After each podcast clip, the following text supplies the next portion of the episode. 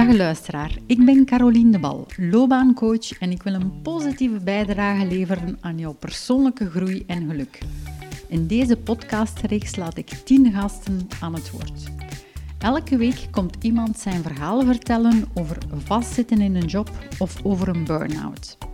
Het zijn gesprekken over keuzes maken en over trouw zijn aan jezelf. Het gaat over vallen en opstaan en telkens één keer meer opstaan dan vallen. Laat je inspireren door mensen die hun hart volgen en op die manier weer content en gelukkig zijn. Dag Stijn, ik ben heel blij dat je hier bent. Welkom. Dag Carolien. Deze podcast gaat over mensen die keuzes maken, die stappen ondernemen en hun hart volgen. En toen ik je erover sprak, was je onmiddellijk enthousiast. Vertel eens. Wel ja, het is nu al even geleden dat ik hier... Uh... enkele sessies gevolgd heb, maar ik heb daar heel positieve herinneringen aan en ik ben heel blij dat ik mijn ervaringen, die heel positief uitgedraaid zijn, dat ik die kan delen met andere mensen. Dus in die zin was ik inderdaad heel enthousiast om hier aan deel te nemen. En kan je eens vertellen hoe, dat het, hoe dat je bij mij terechtgekomen bent? Wel, um, ik moet zeggen dat ik een beetje in een negatieve impasse zat uh, toen ik vier, vijf jaar geleden bij u uh, terechtgekomen ben. Um, ik was een beetje vastgeroest in mijn uh, job. Ik zat al rond de vijftien jaar. Uh, ik was rond de vijftien jaar werkzaam voor de overheid. En bovendien het laatste jaar uh, van mijn carrière bij de overheid heb ik een heel negatieve ervaring gehad. En um, het kwam er eigenlijk op neer dat ik op een of andere manier gepest geweest ben op het werk. Waardoor dat mijn zelfvertrouwen uh, en mijn zelfbeeld eigenlijk heel laag geworden was.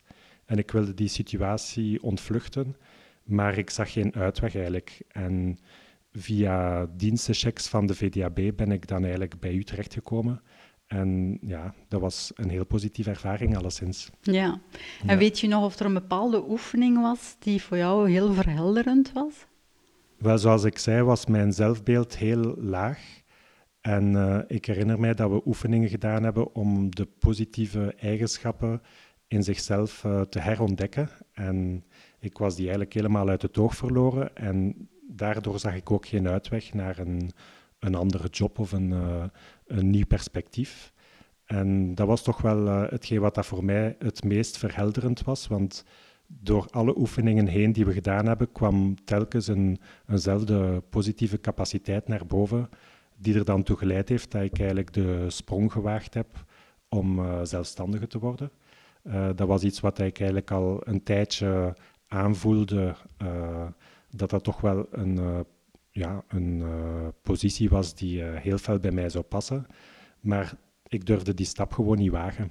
En door eigenlijk daar positief mee om te gaan en positief gecoacht te worden, heb ik uiteindelijk die stap uh, of die sprong toch uh, uh, durven nemen. En voilà, uh, dat was het positief resultaat van, uh, van die oefeningen, toch wel. En wat doe je nu precies als zelfstandige?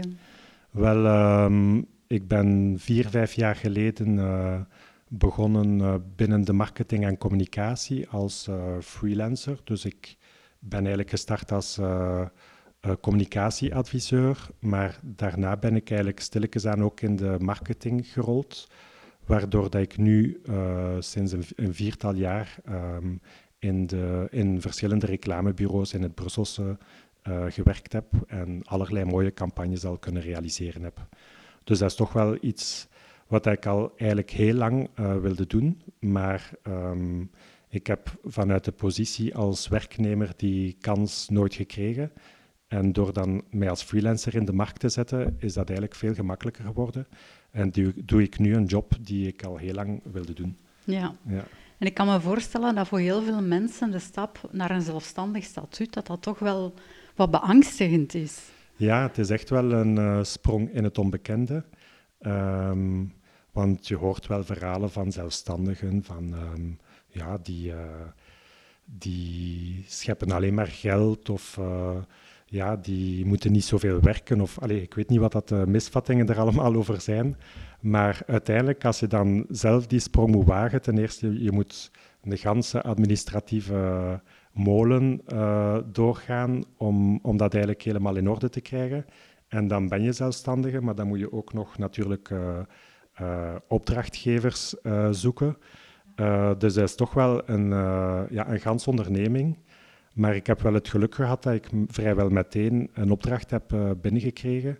En ik heb het gevoel gehad van eens dat ik dan in dat circuit zat, dat het eigenlijk vrij, gem- vrij gemakkelijk was om uh, nieuwe opdrachten te vinden. En, uh, en op die manier ben ik eigenlijk gedurende vijf jaar constant aan het werk geweest. Ja. Ja.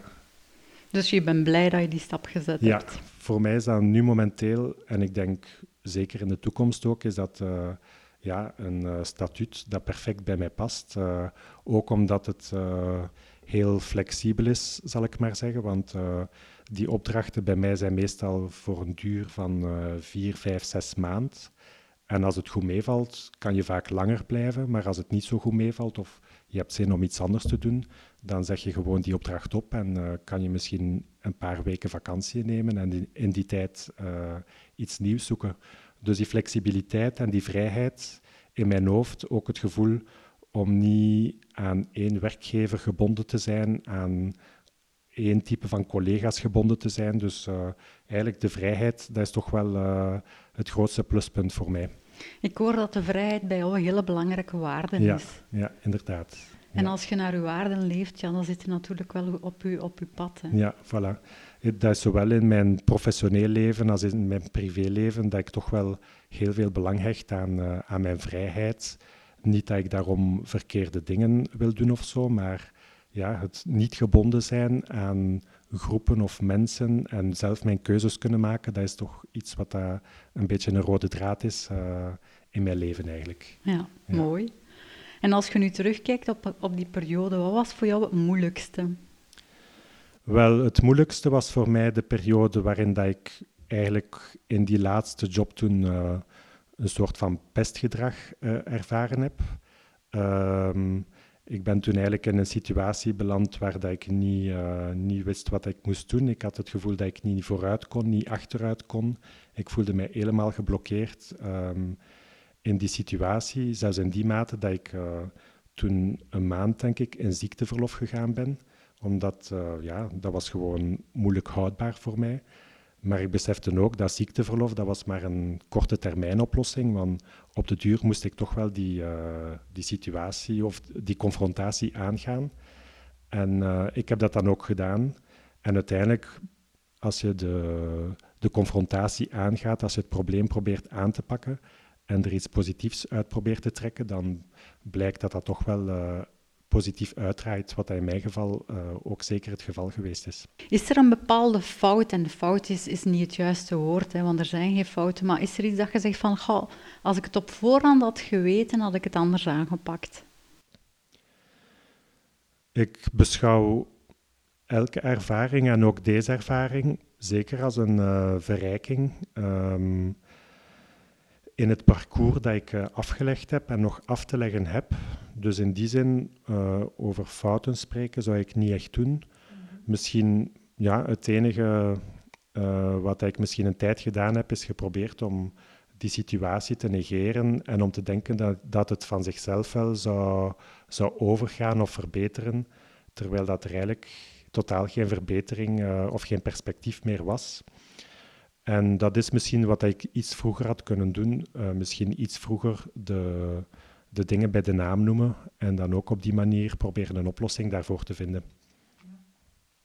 En je vertelde me daarnet, hè, dus het, het zelfstandig zijn als een hele administratieve molen. Zijn er bepaalde instanties in Brussel die jou ook gesteund en geholpen hebben? Dat je zegt, dit is wel belangrijk dat de luisteraar ook weet. Wel, uh, wat ik zelf persoonlijk gedaan heb, dat is... Uh, een goede boekhouder gevonden. Ja, dat en is een die, belangrijke. En die heeft mij eigenlijk doorheen het proces uh, perfect geholpen. Ja. En zelfs in die mate dat ik zelf heel weinig uh, moest doen. Dus uh, die heeft mij gezegd van uh, dat zijn de bepaalde stappen die moeten genomen worden. Bij wijze van spreken, als er zaken moesten ondertekend worden, dan zetten die uh, in fluo een kruisje waar ik mijn handtekening moest zetten. Dus die heeft, dat, die heeft mij daar perfect in begeleid en perfect in geholpen. Mm-hmm. Een tip die ik dan ook kan geven is uh, ja, een boekhouder te zoeken die ervaring heeft in uh, het werkdomein waar dat je zelf uh, jezelf wil in lanceren. En die kan u daar best bij helpen om, um, ja, om de juiste stappen te zetten. Ja, mooi. Welke personen hebben jou positief beïnvloed? Wel, in de eerste plaats uh, toch wel jij, Carolien. Dank je wel. Want um, ik besefte wel dat er in mij een bepaalde wens was om zelfstandige te worden, maar uh, ik durfde de stap uh, niet echt zetten. En ik zag ook niet hoe dat ik uh, die stap kon zetten. Dus uh, eigenlijk door bij jou coaching te komen volgen en mijn eigen zelfwaarde uh, naar boven te brengen, um, heb ik toch wel die kracht gevonden om uh, de sprong te wagen en om de stappen te zetten om, om mij als zelfstandige uh, te lanceren in feite. Dus uh, dat is toch wel heel belangrijk om met de juiste energie en een positieve ingesteldheid hmm. uh, daaraan te beginnen. Want zoals ik daarnet zei, het is toch wel een bepaalde, ja, het vergt toch wel een bepaalde energie en ook een inzet om dan daarna de juiste klanten te vinden. Um, dus het is toch wel belangrijk om die positieve drive te hebben. En dan daarnaast um, is er een, uh, een kennis van mij die mij ook, uh, die zelf ook zelfstandige is trouwens, en die mij de positieve kanten van het zelfstandig statuut uh, uh, ja, duidelijk gemaakt heeft. En uh, ja, die mij ook bevestigd heeft in mijn, uh, mijn wens om zelfstandige te worden. Die zei dat ik uh, binnen het domein waar ik werkzaam uh, wilde zijn, dat ik daar heel veel werk uh, zou in vinden. Dus dat was eigenlijk ook een extra stimulans om, uh, om zelfstandige te worden. En nu de opdrachten, hoe komen die bij jou? Wel, zoals ik daarnet zei, um, het is eigenlijk een heel kleine wereld uh, waar mm. ik werk. En op de duur, als je je job goed doet, beginnen de mensen je naam ook te kennen. En ondertussen werk ik in een reclamebureau dat mij al drie, vier keer uh, opnieuw aangeworven heeft voor, uh, voor opdrachten. En ondertussen krijg ik dan ook nog andere opdrachten van reclamebureaus waar ik gewerkt heb, die ook af en toe vragen of ik beschikbaar ben. Dus eigenlijk uh, moet ik meer opdrachten weigeren uh, dan, uh, dan dat ik ze kan aanvaarden. Wat dat, wat dat uiteindelijk alleen maar een goed teken is, natuurlijk. Absoluut. Ja, en had ja. je dat ooit kunnen denken, vooraleer dat je startte? Nee, het was uh, voor mij een, uh, ja, een complete verrassing eigenlijk. Ik moet zeggen, het eerste jaar, uh, daar moet je misschien wel reken mee, rekening mee houden. Het eerste jaar, ja, dat is een beetje een, uh, een jaar waarin dat je moet zoeken en je weg vinden. En ook uh, je plaats leren kennen binnen de sector, zal ik maar zeggen. Dus dat was niet zo een succesvol jaar en het was vooral een jaar met veel vragen. Uh, maar uh, eens ik dan volledig gelanceerd was, uh, zijn de opdrachten blijven komen. Dus daar is absoluut niks om schrik voor te hebben, alleszins. Ja, en waarom is het voor jou, Stijn, zo belangrijk dat mensen gaan investeren in de zoektocht naar een job die echt bij hen past? Wel, uh, ik moet zeggen, ja, toen ik uh, op het einde van mijn vorige carrière, zal ik zeggen... Uh, heel diep in de put zat, had ik eigenlijk geen energie om nog veel zaken te doen. Uh, ja, ik, uh, ik kwam thuis bij wijze van spreken en ik was zo moe van constant uh, na te denken over het feit dat ik daar niet gelukkig was, dat ik niets anders deed dan slapen en eigenlijk geen energie had. Dus ik kan daaruit concluderen, uh, als je eigenlijk op een slechte positie of een slechte plaats zit, dat dat eigenlijk maar... alleen maar energie vreet uh, van u. En dat is natuurlijk iets wat dat je moet vermijden. En sinds ik uh, in mijn huidige uh, job uh, werk en sinds ik zelfstandige geworden ben, heb ik eigenlijk nog nooit zoveel gewerkt in mijn leven als, uh, als nu. En ik heb eigenlijk enorm veel energie te over. Ik werk soms uh, enorm lange dagen, omdat ik twee, drie jobs naast elkaar doe. En toch heb ik nog altijd energie over... Uh, Eigenlijk toen ik uh, net zelfstandige geworden ben, heb ik dan ook beslist om een, uh, een hond in huis te nemen. En dat is natuurlijk uh, op persoonlijk vlak en op, uh, op, uh, op het vlak van contact tussen mens en dier is dat natuurlijk een fantastisch gegeven. Maar, uh, en nu zeker ook tijdens corona, is het bovendien uh, voor de gezondheid superbelangrijk, want uh, ja, we mogen niet veel doen. Maar ik kan mijn energie nu samen met mijn hond... Uh, uh, naar buiten brengen. En ik maak enorm lange wandelingen alle dagen. En ja, dat is dus een... En zowel een, de hond als het baasje voilà, zijn content. Voilà, de hond en het baasje zijn content. En uh, we zijn alle twee in perfecte conditie nu. Dus dat, ja. is, uh, dat is heel tof. Ah, ja. Tof, ja. Is er nog een bepaalde vraag dat je denkt van, goh, Carolien, dat is toch ook nog belangrijk dat de luisteraars dat zouden weten? Wel, bij mij um, zijn die sessies hier vier, vijf jaar geleden het startpunt uh, geweest van, um, van een ganse carrière, carrière switch. Maar ik denk ja, dat we toch ook uh, niet moeten, dat niet, moet, niet moeten beschouwen als een eindpunt, maar dat dat ook een beginpunt is voor een ganse evolutie die we in de rest van onze carrière uh, eventueel nog kunnen doormaken. Dus ja, um, ik denk dat we nooit echt moeten uh, blijven stilstaan, maar altijd verder kijken en vooruit gaan. En dat we onszelf ook wel moeten in vraag blijven stellen om te zien van uh, waar kan ik nog gelukkiger worden dan ik al nu ben? En uh, waar kan mijn situatie nog verbeteren? Waar kan ik uh, nog uh, beter presteren? Dus um, ja, ik denk dat het belangrijk is om te blijven evalueren en indien nodig blijven uh, raad vragen aan, aan de mensen die, uh, die ons daarbij kunnen helpen. Dat is een hele mooie afsluiter. En tot slot mijn laatste vraag. Wat maakt jou content en gelukkig? Wel, momenteel, uh, zoals ik net zei, ik ben nog nooit zo tevreden geweest op professioneel vlak. En eigenlijk, je hoort het vaak uh, mensen zeggen van... Uh, mijn hobby is mijn job of mijn job is mijn hobby. En eigenlijk is dat bij mij ook een beetje zo, want um, um, ja, ik, ik heb het gevoel dat ik uh, alleen maar leuke dingen doe op mijn werk. Ja, je hebt natuurlijk wel momenten dat je misschien iets minder gemotiveerd bent, maar ik ga alle dagen met plezier uh, werken. Ik sta alle dagen met plezier, nu is dat momenteel in mijn living, uh, ga ik achter mijn bureau zitten om te werken. En um, ja, dat is wat momenteel mij het gelukkigst maakt, naast uh, natuurlijk de, ja, de vooruitzichten uh, om binnenkort weer naar buiten te kunnen komen en de mensen uh, een knuffel of een kus te kunnen geven natuurlijk. Oké. Okay. Ja, ja. Dankjewel voor dit gesprek. Heel graag gedaan. Heb jij ook het gevoel dat je vastzit? Wil je niet gewoon overleven, maar weer volop leven?